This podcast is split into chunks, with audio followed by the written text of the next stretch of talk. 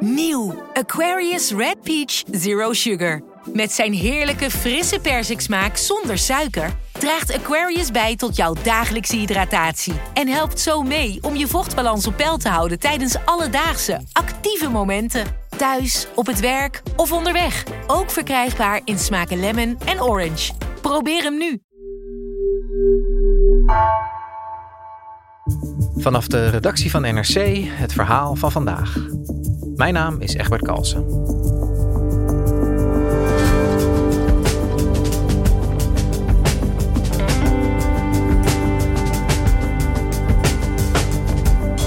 Het huurlingenleger Wagner Groep trekt in de oorlog in Oekraïne steeds meer aandacht op het slagveld. Op brute wijze vecht deze schimmige organisatie steeds openlijker mee aan Russische zijde. Correspondent Eva Kukier vertelt hoe een voormalig hotdogverkoper met steun van Poetin de baas werd van dit private leger met tienduizenden huurlingen.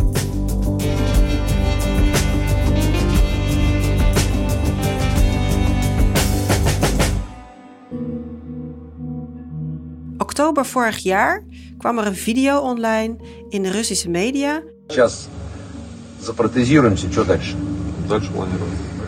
Daarin eh, zie je hoe vijf mannen ja, een beetje met elkaar zitten te babbelen op een terras. Het is al donker en het lijkt alsof ze ergens aan de kust zitten. En opmerkelijk aan de video is dat vier van de vijf mannen ledematen missen. Een, been, een voet, eh, een arm. Alleen de man rechts in beeld die is nog helemaal intact. Hij zit wat aan de zijkant en hij praat ja, een beetje op vaderlijke toon met ze. Wagner можно уехать только либо на пенсию по старости, либо в цинковом гробу. Все остальное все возвращаются. Eva, wie, eh, wie zijn deze mensen precies en wat gebeurt er in die video? Uit de video blijkt dat we hier te maken hebben met Yevgeny Prigozhin, de baas van het Russische huurlingenleger Wagner. Wagner is een huurlingenleger dat in opdracht van het Kremlin leidt te opereren in Oekraïne. En die het afgelopen jaar ontzettend veel aandacht naar zich toe heeft getrokken, maar waar we eigenlijk best wel weinig van weten. Wat we weten is dat Yevgeny Prigozhin de afgelopen maanden druk bezig is met het uh, recruteren van tienduizenden Russische gevangenen uit strafkampen. Dat zijn dus uh, criminelen, Russische criminelen, die zware misdaden hebben begaan. Dan moet je denken aan moord, doodslag, uh, roofovervallen, nou ja, van alles. Die zitten daar soms al jarenlang vast. En ineens komt er dan hè, een man, Yevgeny Prigozhin, de baas van het huurlingenleger Wagner, in hun kamp die ze vertelt dat ze hun vrijheid kunnen kopen door een aantal maanden namens zijn groep aan het front te gaan vechten. En, en, en gold dat ook voor die, eh, voor die vier mannen die met hem zaten te praten in die video die jij net beschreef? Zijn dat ook van die zware criminelen? Ja, dat is in ieder geval van eentje van de jongens wel duidelijk, omdat hij eh, door Prigozhin in dat filmpje wordt gevraagd: Goh, hoe lang had jij nog moeten zitten? We just En die uh, begint een beetje ongemakkelijk, een beetje grijnzend begint hij te antwoorden. Hij zegt, uh, ja, ik had er al tien jaar op zitten en uh, ik had nog dertien jaar te gaan. En dan vrij vaderlijke toon zegt Prigozhin tegen hem... Je was een delinquent, maar nu ben je een oorlogsheld. Ты, как говорится, был нарушитель, теперь герой войны. Поэтому каждый из вас внес. Vervolgens is er een ander filmpje online gekomen waarin we diezelfde vier jongens de volgende dag zien zitten op een paar banken in een kantoor. En dan krijgen ze een oorkonde overhandigd van Prigozhin. En een medaille. En daarmee wordt officieel hun vrijheid bevestigd. paspoort. Dus die jongens die hebben zes maanden aan het front in Oekraïne gevochten. En nu zijn ze een vrij man. Поздравляю. Ja, in oorlogen gebeuren rare dingen, maar hoe kan je van een moordenaar een oorlogsheld worden? Ja, dat is een grote vraag. Kennelijk is dat in Rusland vrij makkelijk geworden het afgelopen jaar. Uh, maar om dat verhaal hè, goed te vertellen, moeten we teruggaan naar de ontstaansgeschiedenis van Wagner. En in eerste instantie naar de oprichter van Wagner, Prigozhin. Yevgeny Prigozhin werd begin jaren 60 in uh, toenmalig Leningrad geboren, het huidige Petersburg. Uh, daar volgt hij kortstondig een opleiding tot ski-instructeur. Maar dat loopt al gauw mis op het moment dat Prigozhin in aanraking komt met het criminele milieu van de stad. En uiteindelijk komt hij in aanraking met justitie wegens verschillende vergrijpen. Zowel diefstal als een roofoverval als het aanzetten van minderjarigen tot criminele activiteiten. Dat weten we omdat de rechtbankdocumenten uit die tijd openbaar zijn gemaakt. Uiteindelijk wordt hij veroordeeld tot 10 jaar cel. En dat moet hij uitzitten in een strafkamp in de buurt van Petersburg. Dat betekent dat Prigozhin het gevangenisleven heel goed kent en die strafkampen eigenlijk ja, helemaal van binnenuit uh, heel goed kent. Hij komt eind jaren 80 komt hij vervroegd vrij, hij krijgt gratie. En die vrijlating die valt samen met de grote omwenteling die in die tijd plaatsvond, het einde van de Sovjet-Unie. En heel belangrijk is dat de jaren negentig begonnen en dat was een tijd van chaos, waarin uh, de overgang van de strak geleide staatseconomie naar een markteconomie gewoon ontzettend veel kansen creëerde voor mensen die handig waren. Mensen die konden chaggeren, mensen die zaakjes en uh, allerlei loesje contacten konden opzetten. En uh, zo zijn heel veel huidige oligarchen, die zijn in die tijd rijk geworden. Prigozhin was ook zo iemand en die begon in die tijd een hotdog business. Via de kiosken in de stad, die er toen overal stonden op straten, verkocht hij hotdogs. En uh, dat liep ontzettend goed. Denk maar, uh, de, de muur is net gevallen, heel veel jaren communisme en ineens kun je hotdogs kopen op straat. In de jaren die volgden breidt hij dat imperium uit. We weten dat hij een supermarktketen in handen heeft gekregen. En vervolgens begon hij een aantal restaurants in de stad. Die al snel uitgroeiden tot echt uh, ja, chique plekken. Waar de hele ja, de crème de la crème van de politieke top in die tijd in Petersburg bij elkaar kwam. Dus van crimineel weet deze Prigozhin zich in die chaos van die uiteenvallende Sovjet-Unie eigenlijk op te werken tot een soort horecamagnaat? Ja, inderdaad. En rond 2000 beginnen de contacten tussen Prigozhin en Poetin. We weten daar niet heel veel van, maar wel dat Prigozhin ergens in die tijd een interview heeft gegeven waarin hij vertelt dat de president voor het eerst bij hem te eten kwam uh, samen met de Japanse premier Mori. Of dat precies klopt, dat weten we niet, maar dat is wat Prigozhin daar zelf over heeft gezegd. En in 2003 weten we dat uh, Poetin zijn eigen verjaardag heeft gevierd in het restaurant van, uh, van Prigozhin. Dus ja, daar kunnen we wel uit opmaken dat uh, Prigozhin, of in ieder geval zijn eten, bij uh, de president Poetin in de smaak viel. En ja, hoe het dan vervolgens precies in zijn werk gegaan is niet helemaal duidelijk. Maar via alle contacten die Prigozhin aanknoopt hè, in het gevolg van Poetin, in allerlei mensen die rond Poetin belangrijke posities bekleden, deed hij op handige manier allerlei grote cateringcontracten in de wacht te slepen. Prigozhins bedrijf is uitgegroeid tot een soort catering business, waarin hij maaltijden verzorgt op hele grote schaal voor scholen en voor gevangenissen en uiteindelijk ook voor het ministerie van Defensie. En zo heeft Prigozhin heel veel geld en heel veel macht in handen gekregen. Dus hij heeft, uh, hij heeft flink geprofiteerd, zou je kunnen zeggen, van, uh, van de chaos in Rusland. En is daar economisch uh, flink beter van geworden. Maar, maar bedoel, eten serveren voor het leger is één. De baas van een huurlingenleger worden, dat is heel wat anders. Hoe is dat dan gegaan? Ook daarover is heel veel onduidelijkheid. Wat we weten is dat Prigozhin zelf heeft gezegd dat het oprichten van het Wagner huurlingenleger zijn eigen initiatief is geweest. Maar volgens andere bronnen, en hierover hebben heel veel media hebben hier onderzoek naar gedaan en over geschreven, maar dat zijn voor een groot deel anonieme bronnen, zou de oprichting van Wagner een opdracht zijn geweest van het Kremlin aan Prigozhin. Je moet het Kremlin voorstellen toch een beetje als een soort conglomeraat van allerlei eh, facties en clubjes en belangengroepen die elkaar eh, bestrijden om de macht en die allemaal in, de, in het gevlei van Poetin willen komen. En uh, daaromheen cirkelen weer allerlei zakenmannen, allerlei mensen met belangen, ja, die proberen opdrachten in de wacht te slepen. Hè, Prigozhin heeft zich verrijkt dankzij het leger, dankzij het Kremlin. En uh, mogelijk heeft het Kremlin op een gegeven moment tegen hem gezegd: joh, wij willen dat je daar iets tegenover stelt. Wij willen dat je een huurlingenleger begint. Ik moet benadrukken dat we hier gewoon echt heel weinig over weten, omdat dit van beide kanten al die jaren is ontkend. Uh, hoe ontwikkelt dat huurlingenleger zich vervolgens?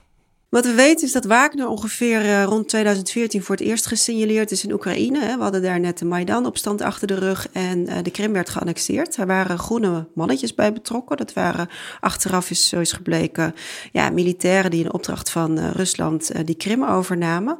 In verder ongeïdentificeerde kleding, dus ze hadden verder geen insignes of zo.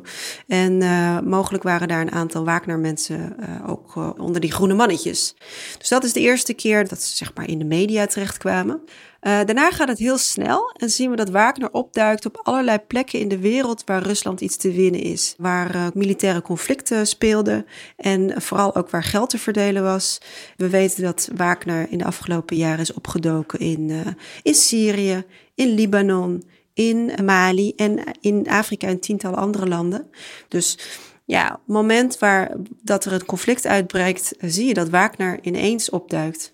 Ja, en, en dat altijd nog een beetje uh, schimmig en heimelijk. Hè? Volgens mij, je had het net al over groene mannetjes, waarvan eigenlijk niemand precies wist wie het, uh, wie het waren destijds.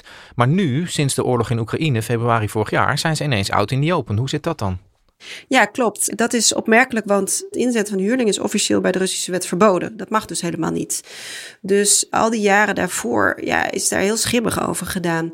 Het was illegaal, het Kremlin ontkende alle banden. Ze zeiden nee, we hebben helemaal geen huurlingen, daar hebben we niks mee te maken. Dus dat werd altijd heel erg downplayed en gewoon onder het tapijt geschoffeld. En het afgelopen jaar is, is Wagner echt met de Oekraïne-oorlog uit de schaduw getreden. En we zagen ze terug in Oekraïne, aan het front, waar ze optraden in allerlei uh, bloedige veldslagen, maar ook hè, uh, Oekraïnse dorpen hebben ingenomen en zich heel prominent manifesteerden in die strijd. Maar ook in Rusland zelf, waar uh, eind vorig jaar Wagner een hoofdkantoor heeft geopend in Sint-Petersburg, in een heel groot glanzend kantoor. En Prigozhin, die al die jaren had ontkend dat hij de oprichter is van Wagner, die bekende ineens eind vorig jaar, gaf hij toe in de Russische media dat hij de oprichter is. Dus de man achter Wagner en heel Wagner, die staan eigenlijk in het centrum van de belangstelling. Hoe, hoe komen ze eigenlijk aan hun geld? Wie betaalt dit leger? Weet jij dat? Ja, dat is een hele goede vraag, waarover ook heel veel heel lang onduidelijkheid is geweest. Maar het lijkt er toch op dat al die takken van Wagner gewoon met elkaar uh, gelieerd zijn. Prigozhin heeft een enorm zakelijk imperium opgericht, dat dus takken heeft in Afrika en het Midden-Oosten, waar ze via allerlei conflicten lucratieve contracten in handen krijgen en allerlei grondstoffen kunnen exploiteren. Dat levert gigantisch veel geld op.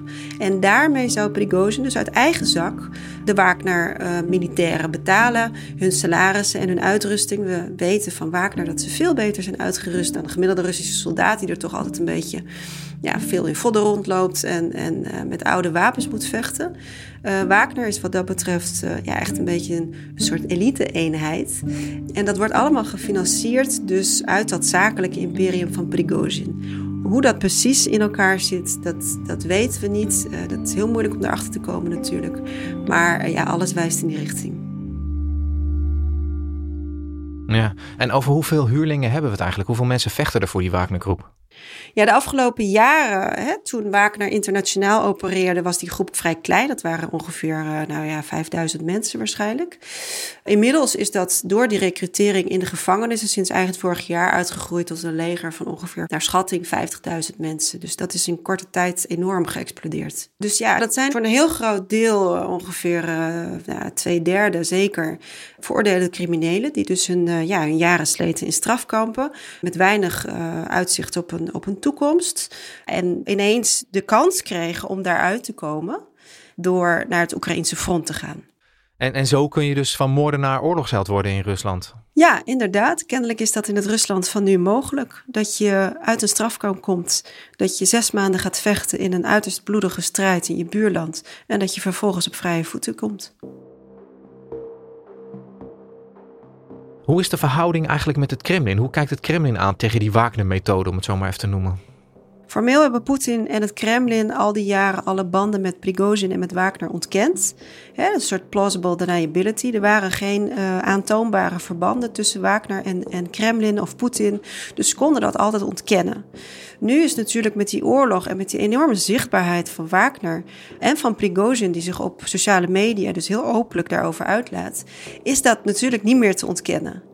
Daarbij is het zo dat uh, in Rusland alleen de president gratie mag verlenen. Dus het feit dat al die Wagner-mensen beloofd is dat ze vrijkomen, dat roept ook heel erg veel vragen op. Onlangs heeft Peskov, dat is de woordvoerder van Poetin, heeft daar voor het eerst uh, echt openlijk een verklaring over afgegeven. En die zei dat uh, Poetin die gratie verleent in strikte overeenstemming met de Russische wet. En uh, ja, dat Wagner mensen ook uh, door Poetin in sommige gevallen zijn onderscheiden en medailles hebben gekregen. En uh, ja, dat hele verhaal van Wagner is illegaal, hè, het is tegen de wet, het is een huurlingenleger, mag allemaal niet. Ja, dat is ineens overboord gegooid. Daaraan zie je ook dat, ja, dat er steeds meer kunstgrepen moeten plaatsvinden om, ja, om die oorlog gaande te houden en ook geloofwaardig te houden. Ja, want Poetin die profiteert eigenlijk ook toch van, van die slagkracht van die Wagnergroep. Ja, absoluut. Het is echt een situatie van wederzijdse afhankelijkheid. Aan de ene kant is Prigozhin afhankelijk van Poetin, van het ministerie van Defensie, van al die contacten. Aan de andere kant is, ja, is het Kremlin en Poetin ook afhankelijk van Wagner, omdat het de enige groep is. Hè. We weten dat het Russische leger het gewoon niet zo goed doet in Oekraïne. En dat Wagner ja, toch als een soort uh, ja, een kracht is die, die Poetin helpt.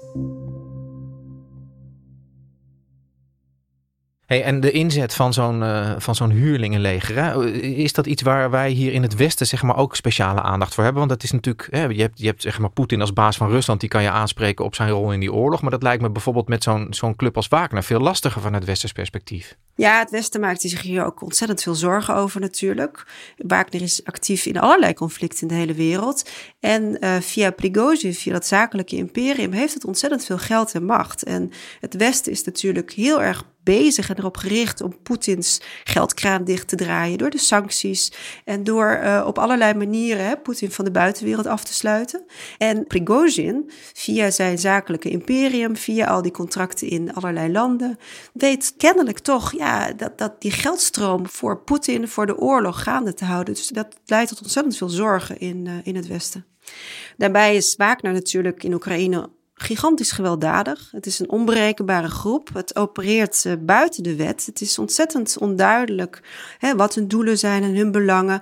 Ja, en dat leidt ja, voor, het, voor het Oekraïnse leger en voor, voor het Westen, dat daar natuurlijk erg bij betrokken is, tot uh, ja, enorme zorgen. En, en loopt Poetin eigenlijk zelf ook geen risico's door Wagner zo in te zetten en dit allemaal toe te staan? Ja, absoluut. Want hè, het mag natuurlijk niet van de Russische wet. Maar aan de andere kant, uh, we hebben gezien dat Prigozhin zich het afgelopen jaar ook ontzettend heeft ontpopt tot een criticus van de militaire operatie, van het ministerie van Defensie en van Poetin zelf. Dat doet hij heel handig via zijn eigen Telegram-kanaal, waarin hij ontzettend actief is. Hij is heel erg actief in het bespelen van de publieke opinie. En daarin ja, uit hij ook ontzettend veel kritiek op het verloop van de militaire operatie, vooral op de Russische legertop. En dat is natuurlijk iets waarmee je, ja, waarmee je direct in, ja, in het vaarwater van Poetin komt. Want die ziet dat die operatie slecht verloopt, maar die wil er natuurlijk geen kritiek op. En uh, Prigozhin die bekritiseert ook allerlei vertrouwelingen van Poetin. Dan hebben we het over de defensieminister Sergei Shoigu en over iemand als Valery Gerasimov, die is onlangs tot opperbevelhebber in Oekraïne gemaakt. Dus Yevgeny Prigozhin heeft zich het afgelopen jaar gemanifesteerd als een alternatieve krijgsheer in Oekraïne, die ontzettend moeilijk te controleren is en waarvan we niet weten of het Kremlin hem nog ja, in zijn, terug in zijn hok kan duwen. En als je dan kijkt naar de rol die Wagner dan nu speelt in de oorlog met Oekraïne, waar staan zij dan nu? De eerste lichting gevangenen is nu vrijgekomen. Hè. Die hebben zes maanden in Oekraïne gezeten namens Wagner. En die mogen dan nu ja, hun, hun leven weer oppakken. Hoe dat gaat, er zijn heel veel zorgen over in Rusland. Dat het zijn toch allemaal veroordeelde moordenaars en verkrachters die voor een groot deel hun straf nog niet hebben uitgezeten. Begin dit jaar is er een video online gekomen waarin we Prigozhin zien zitten voor een, ja, voor een zaal uh, veteranen. Waarin hij ze nog eens uh, ja, duidelijk toespreekt, hè, een beetje vaderlijk ook, van nou, jullie kunnen weer beginnen met een schone lei. Jullie mogen terug in de maatschappij, maar jullie moeten geen drugs gebruiken en geen vrouwen verkrachten en niemand meer vermoorden. Много не бухай, наркотики не употребляй, баб не насилуй, да, не бедокурим. Dus ja, dat laat wel zien ja, wat dit voor enorme risico's met zich meebrengt. En wat Oekraïne betreft, ja, daar blijft Wagner een hele grote rol spelen. Er wordt veel gespeculeerd over een groot voorjaarsoffensief wat Rusland zou voorbereiden en wat mogelijk al rond de, hè, de verjaardag van de oorlog, 24 februari, zou kunnen losbarsten. Mogelijk met de mobilisatie, dat is niet helemaal duidelijk. Maar in ieder geval met ja, vernieuwde krachten willen ze die strijd tegen Oekraïne ingaan. En ja, hoe deze oncontroleerbare ja, bende wilde mannen, hoe die zich verder zullen profileren in het conflict, dat moet uh, blijken. Maar Wagner zal daar zeker een belangrijke rol in, uh, in spelen. Dankjewel, Eva. Dankjewel, Egbert.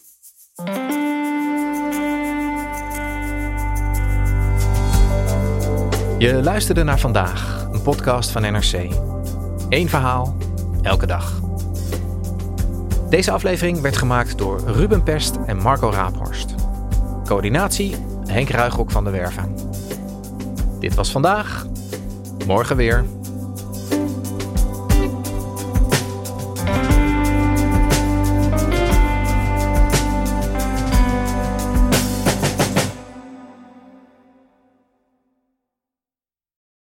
De financiële markten zijn veranderd, maar de toekomst, die staat vast.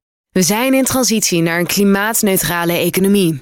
Dit biedt een van de grootste investeringskansen van onze generatie. Een kans voor u om mee te groeien met de pioniers van morgen.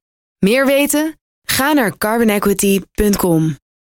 Carbon Equity. Do good by investing better.